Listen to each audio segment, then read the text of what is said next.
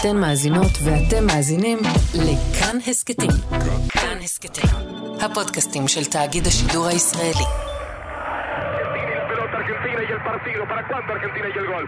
ב-22 ביוני 1986 באיצטדיון האצטקה במקסיקו סיטי הובקע אחד השערים הכי מפורסמים אי פעם בתולדות המונדיאלים. ארגנטינה מול אנגליה, דקה 51, דייגו ארמנדו מרדונה מסר לחורכה ולדנו שניסה להחזיר חזרה אבל פגע בקשר האנגלי סטיב הודג' שניסה להרחיק. מרדונה המשיך את התנועה וזיהה שהשוער פיטר שילטון יצא מהשער שלו. עכשיו למרות שמרדונה היה נמוך משילטון ב-20 סנטימטרים, הוא זינק יחד איתו לכדור וכאילו בתנועת נגיחה הוא דחק את הכדור עם היד מעל השוער ופנימה. 1-0 ארגנטינה.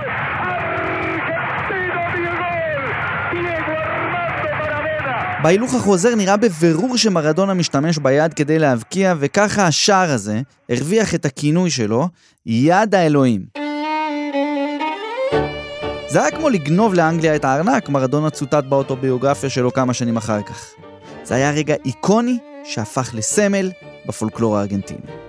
אבל מעבר לעובדה שהיה מדובר בתכסיס מרושע וגאוני של אחד השחקנים הגדולים בכל הזמנים, לשער ההוא של מרדונה הייתה גם משמעות עמוקה ודרמטית.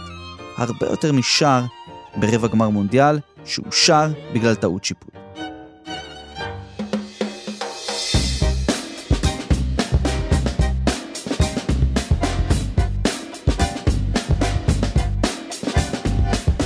שלום, אני אורי לוי ואתם על שער למונדיאל. יש יריבויות כדורגל שחורגות מתחומי המגרש. אבל אנגליה-ארגנטינה היא משהו קצת אחר. משהו מעבר.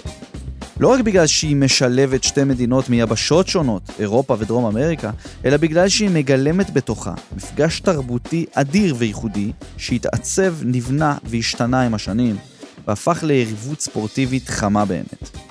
בנקודה מסוימת המפגש הזה אפילו העמיק והחריף בגלל מלחמה על קבוצת איים קטנה בדרום האוקיינוס האטלנטי, שכל אחת מהן קרא להם אחרת. איי פוקלנד ו Islas Malvinas. עכשיו המלחמה אולי נגמרה, אבל היריבות על המגרש נמשכת עד היום. אז היום בשער למונדיאל נציין 40 שנה בדיוק למלחמת פוקלנד מלווינס, ונצלול לתוך אחת היריבויות הגדולות ביותר של המונדיאלים, אנגליה נגד ארגנטינה.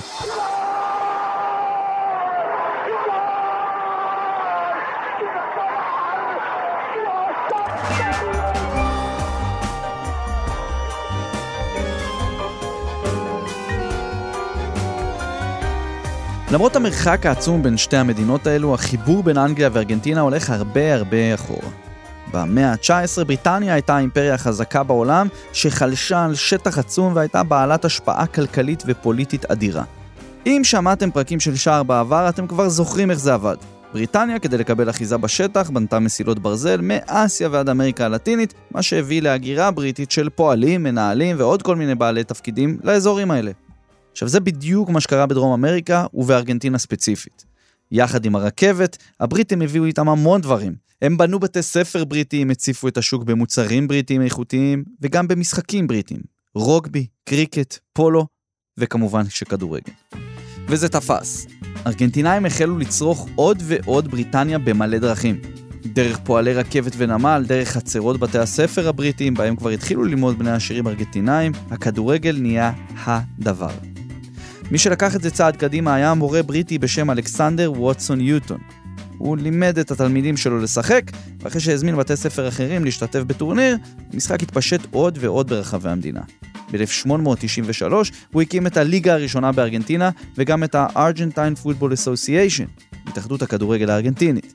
מצחיק לחשוב שרק ב-1934 ההתאחדות עברה לשימוש בשם בספרדית, אסוסייסיון דל פוטבול ארגנטינו, בקרב הרבה חוגים בארגנטינה, ווטסון נחשב לאבי הכדורגל הארגנטינאי. כן, כן, עד כדי כך. בינתיים קבוצות אנגליות התחילו להגיע לארגנטינה למסעות משחקי ידידות, ועוד ועוד מועדונים ארגנטינאים התחילו לקום ולהתארגן, ובכולם היו בריטים, כמקימים, כחברי מועדון, כשחקנים.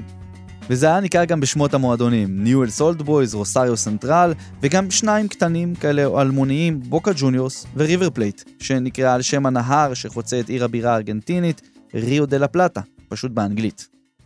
הארגנטינאים העריצו אז את סגנון המשחק הבריטי שהתבסס על מסירות ומשחק קבוצתי, אבל בלחץ נשיא המדינה דאז, היפוליטו איריגושן, כן, עד כדי כך הנושא הזה היה חשוב, הם התחילו לפתח גם סגנון משלהם.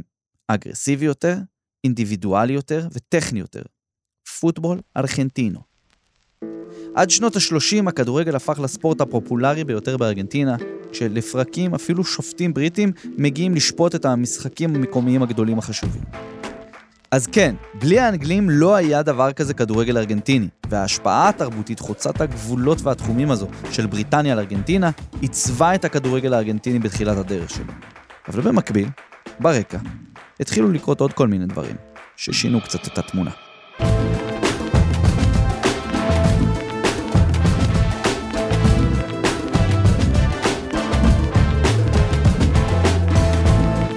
המשבר הכלכלי הגדול שפרץ בתחילת שנות ה-30 פגע בארגנטינה חזיתית. ממדינה יציבה מאוד כלכלית היא הפכה למקום הפכפך עם אינפלציה אדירה. הצבא הפיל את השלטון בהפיכה, והמדינה הסבה את כל הכלכלה לתיעוש מוגבר של תחליפי יבוא, בניסיון להישען על תוצרת מקומית. מוצרים אירופאים ובריטים אאוט, תוצרת ארגנטינה אין. אבל זה לא באמת עבד. בתוך חוסר היציבות הכלכלי עלה לשלטון הגנרל חואן דומינגו פרון, שנקט בקו אחר ממה שהיה עד אז, בכל תחום.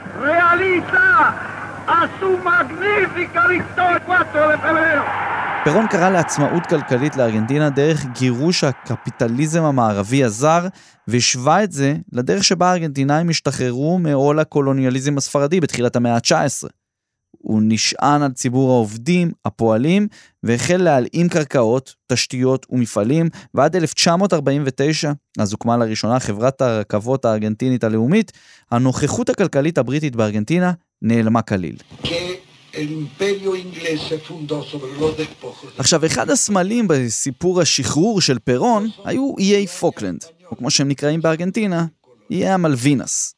צריך להבין, פוקלנד מלווינס הם ארכיפלג של 776 איים בים ארגנטינה בדרום האוקיינוס האטלנטי, לא כל כך רחוק מאנטארקטיקה, שפחות או יותר מאז שהגיעו אליהם מגלי ארצות אירופאים במאה ה-16, הייתה עליהם מחלוקת. עכשיו, כדי לחזק את הנרטיב שלו, פרון היה צריך סמל ברור לנוכחות של אויב זר במציאות הארגנטינית, והמלווינס, שכבר מראש היו נקודה רגישה עם הבריטים והכל, סיפקו לו בדיוק את זה. כלי נוסף שפרון השתמש בו כדי להטמיע את הארגנטינידד, הארגנטיניות החדשה, היה הספורט. ארגנטינה אירחה את גביע העולם בכדורסל ב-1950 ואת המשחקים הפן-אמריקאים ב-1951, כשפרון ביציע ועל המגרש היא מנצחת וזוכה בשני הטורנירים. כמו כל תחום אחר בארגנטינה, גם הספורט הפך ללאומי, לארגנטיני.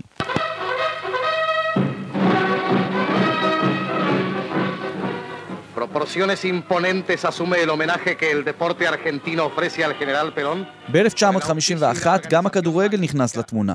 נבחרת ארגנטינה נסעה למסע משחקים בבריטניה, ולראשונה אי פעם שיחקה מול אנגליה. ארגנטינה הובילה 1-0 משער של מריו בוז'ה, אבל האנגלים הצליחו להפוך את התוצאה 4 דקות לסיום. זה נגמר בהפסד ארגנטינאי 2-1. ועדיין, כשהשחקנים חזרו לארגנטינה, הם זכו לקבלת פנים של גיבורים. השוער, מיגל אנחל רוחילו, שנתן הצגה בין הקורות, אפילו זכה לכינוי שהפך למיתולוגי, אליאון דה ומבלי, האריה מוומבלי. שנתיים אחר כך, ב-1953, נבחרת אנגליה נסעה לארגנטינה לביקור ראשון. לפני המשחק המשלחת האנגלית ביקרה בארמון הנשיאותי אצל פרון. אנגליה וארגנטינה חיפשו אז לחדש את הסכם הסחר ביניהן, אבל פרון, ככה לפי מקורות, תוך כדי שהוא מברך את האורחים שלו, הזכיר את המלווינס כמה וכמה פעמים, כשהוא מרמז לעמדה החדשה של ארגנטינה בסוגיה הזו. המשחק עצמו היה מוזר. ההתאחדות האנגלית חשבה שמדובר במשחק ידידות בנבחרות ייצוג של אנגליה ובואנוס איירס, ולא בנבחרות רשמיות. אבל ארגנטינה, האיש של פרון, שלחה את ההרכב הכי טוב שלה וניצחה 3-1.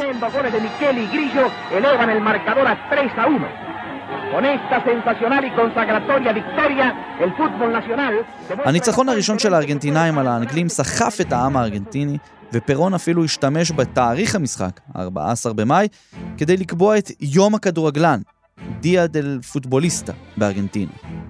עם פירון ביציע, האירוע הזה היה פוליטי לחלוטין. סיימון קופר, במאמר לגרדיאן, ציין איך הגיב פוליטיקאי ארגנטינאי לאירוע הזה. כבר הלאמנו את הרכבות, אז עכשיו הלאמנו את הכדורגל. את המשחק השני שיחקו כמה ימים אחר כך, אבל הוא נעצר בגלל גשם כבד.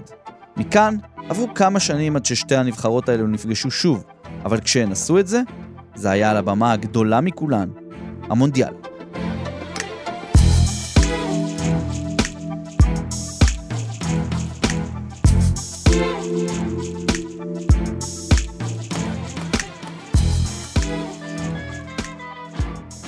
המונדיאל הראשון בו נפגשו ארגנטינה ואנגליה היה צ'ילה 1962.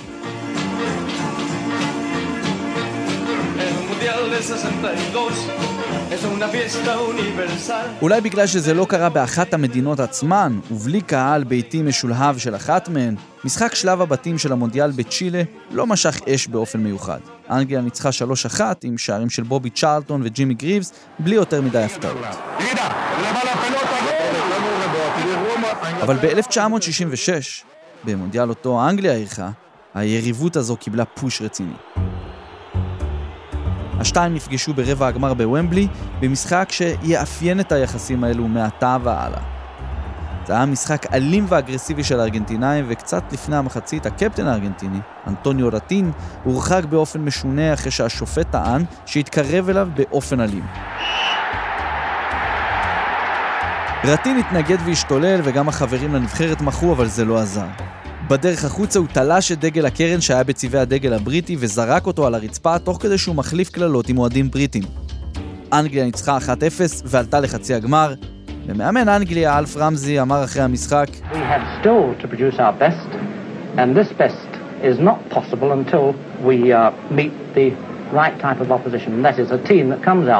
out to play football and not act as animals.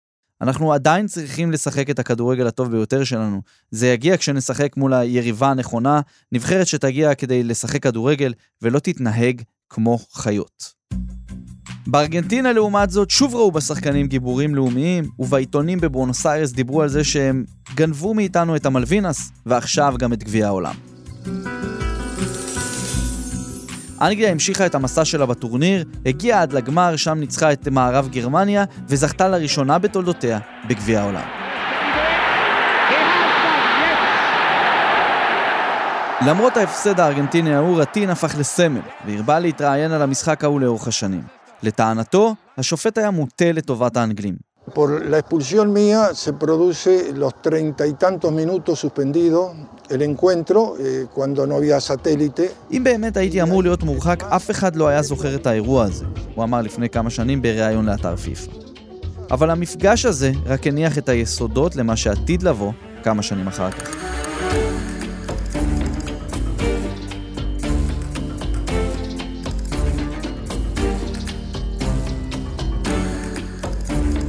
ארגנטינה של שנות ה-70 הייתה מדינה שהתקשתה להתרומם כלכלית, סבלה מחוסר יציבות פוליטי, כשהצבא מבצע הפיכה אחת לכמה שנים כדי להשליט סדר במרכאות.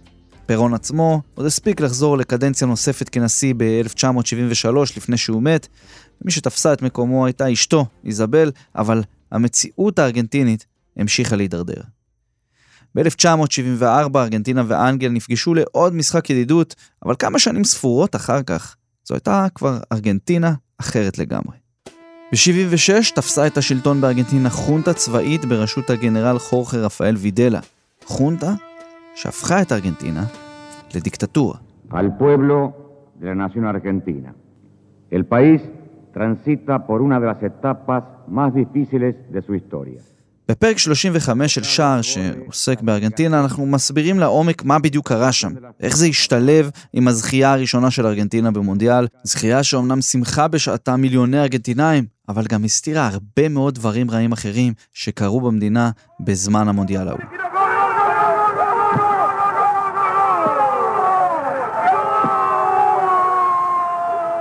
באופן מעניין, ההצלחה בגביע העולם הביאה לכך ששניים ממצטייני ארגנטינה ההיא קיבלו הצעה להצטרף לטוטנאם האנגלית, סוולדו ארדילס וריקרדו ריקי ויז'ה.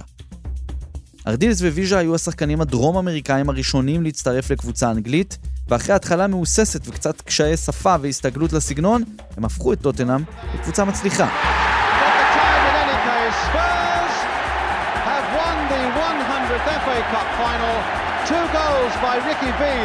אבל הרומן הבריטי-ארגנטיני הזה לא נמשך הרבה זמן. ב-1982 ארגנטינה הייתה שרויה במשבר כלכלי כל כך עמוק ובמתח שיא מול מעצמות העולם המערבי, ארצות הברית ובריטניה. החונטה חששה שהעם יצא לרחובות במחאה על המצב הכלכלי. אז מה עושים? יוצאים למלחמה. מול מי? מול האויב. האחר, הזר. ובמקרה הזה, אנגליה. בריטניה, שעדיין החזיקה באותה קבוצת איים מדרום לארגנטינה, פוקלנד מלווינס. A escarmentar a quien se atreva a tocar un metro cuadrado de territorio argentino. ב-2 באפריל ארגנטינה פלשה לאיים עם 600 חיילים ותפסה את בריטניה לא מוכנה בעליל, כשבבית העם הארגנטיני תומך במהלך. זה לקח לבריטים שלושה שבועות והם נכנסו לעניינים. התקפות מהאוויר, מהים ומהיבשה, עוד ועוד הרוגים, כל יום, בעיקר ארגנטינאים. מי שמצאו את עצמם במצב מוזר ובעין הסערה, היו ויז'ה וארדילס מטוטנאם, ובמיוחד ארדילס.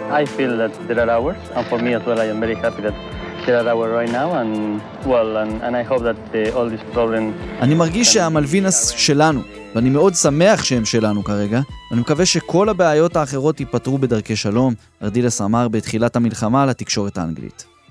הציטוט הזה לקוח מהסרט המצוין לבן כחול לבן בסדרת 30 על 30 של ESPN, שמתמקד בסיפור של ארדילס שבאותה תקופה הפך להיות הכתובת של האנגלים מול ארגנטינה, ושל הארגנטינאים מול אנגליה. הוא היה תחת לחץ אדיר, כשכל צד ראה אותו כמזוהה עם האויב.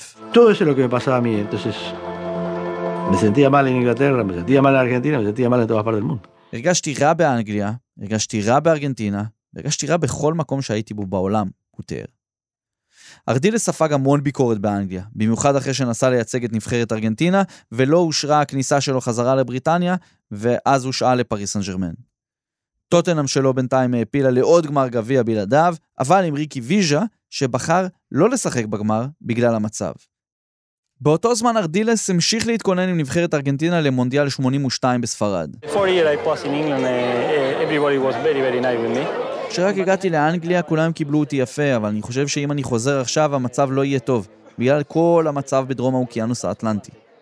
בסוף היום אני לא יכול לשחק במדינה שנמצאת במלחמה עם המדינה שלי. כרגע המצב הוא בלתי אפשרי, אני לא יכול להאמין ממש למה שקורה. ארדילס היה קרוע מבפנים, אבל המצב רק הסתבך כשהמלחמה העמיקה ועוד ועוד הרוגים ארגנטינאים התווספו לרשימה. יום אחד, גם התפרסם בעיתון שיש טייס שהמטוס שלו נפל והוא נעדר כבר שלושה ימים. טייס בשם ארדילס. חוסה ליאונידס ארדילס, בן דוד של אוסוולדו.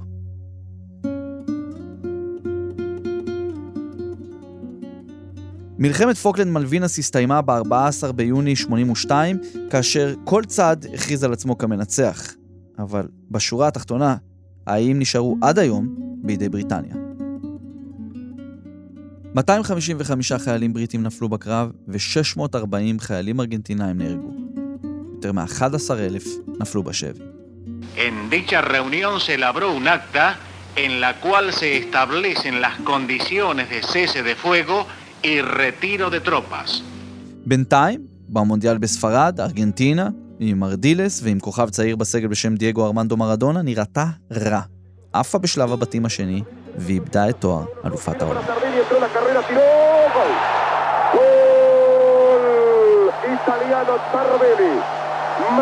תוצאות המלחמה הביאו לנפילת הדיקטטורה ב-1983 ולתחילת תקופת המעבר לדמוקרטיה בארגנטינה.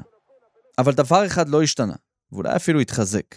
אנגליה נותרה האויב, לפי דעת הקהל, וזה הלך וחלחל כל הדרך למפגש הבא בין הנבחרות במונדיאל 1986 במקסיקו.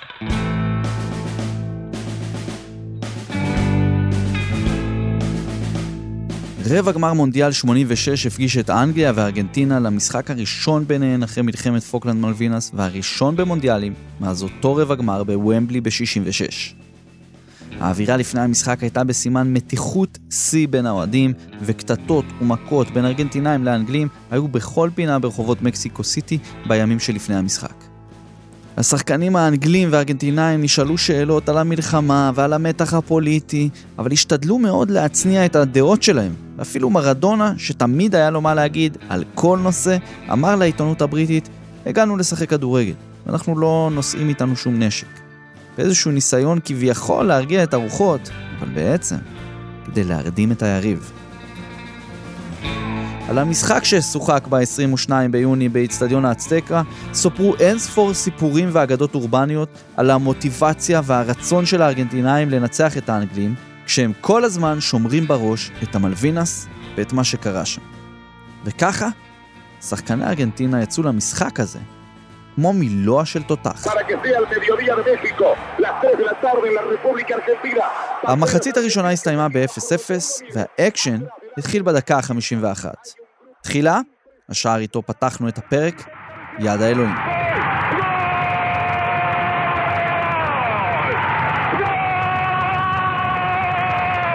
עכשיו, ארבע דקות אחרי אותה היד, מרדונה כבר השתמש ברגל כדי להכניע את האנגלים. ועוד איך השתמש ברגל. מרדונה קיבל את הכדור בתוך מחצית המגרש שלו והתחיל לרוץ. הוא עבר את בירצלי, את ריד, את טרי בוטשר פעמיים ואת טרי פנוויק. לסיום, הוא השכיב את שילטון על הרצפה ונעץ פנימה 2-0. בשער, שער המאה.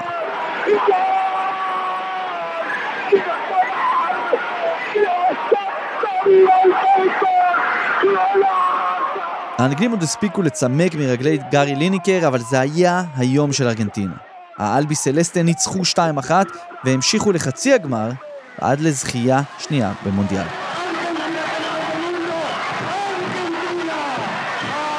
ועד כמה הניצחון ההוא על אנגליה חשוב לארגנטינאים? כמה שנים אחר כך מרדונה סיפר, זה היה כמו לנצח מדינה, לא קבוצת כדורגל.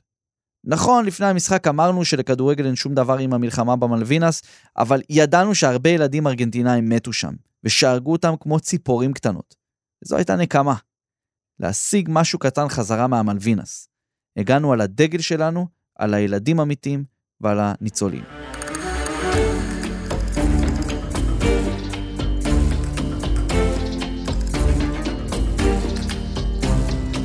אחרי 86 והמעבר של ארגנטינה לדמוקרטיה, היחסים בינה לבין אנגליה השתנו והתחממו יחסית ברמה הדיפלומטית.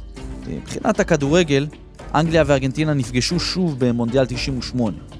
הפנדל של בטיסטוטה, השער המפורסם של מייקל אוהן, ובעיקר התקרית בין דייגו סימאונה לדייוויד בקאם, שראתה את האחרון מורחק ואת הארגנטינאים רושמים עוד נקמה קטנה על המלווינס שלהם מבחינתם.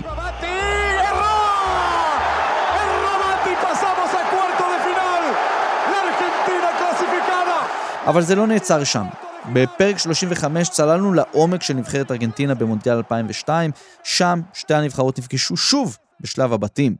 הרבה מאוד מתח היה לפני המשחק ההוא עם שחקנים ארגנטינאים שמשחקים באנגליה, כמו חואן סבסטיאן ורון ואחרים, אבל הפעם, מי שהשיג נקמה היה דווקא דיוויד בקאם.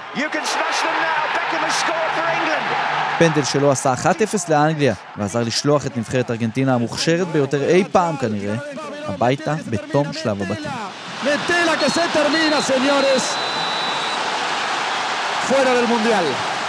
40 שנה אחרי מלחמת פוקלנד מלווינס, היריבות בין ארגנטינה לאנגליה היא עדיין אחת מהיריבויות הרותחות ביותר שכדורגל הנבחרות יכול להציע.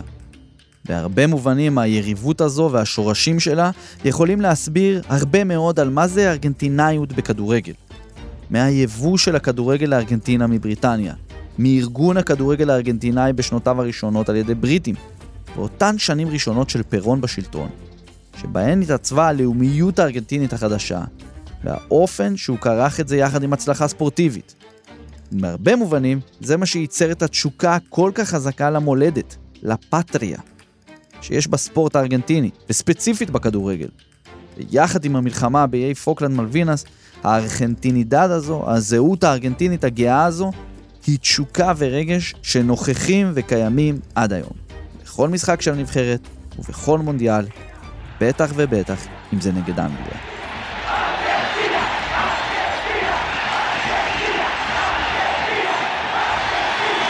ולכו תדעו, אולי אולי, אם אנגליה תעלה מבית ב' וארגנטינה מבית ג' ושתיהן יעברו את שמינית הגמר בקטאר, הן ייפגשו שוב ברבע גמר המונדיאל הקרוב. על הנייר זה אפשרי, ו-40 שנה אחרי המלחמה ההיא, זה בטוח יהיה משחק טעון ומעניין, שיוסיף עוד פרק ליריבות המפוארת הזו, ויזכיר לנו את החדר החשוב הזה בזהות הארגנטינית בכדורגל ובכלל.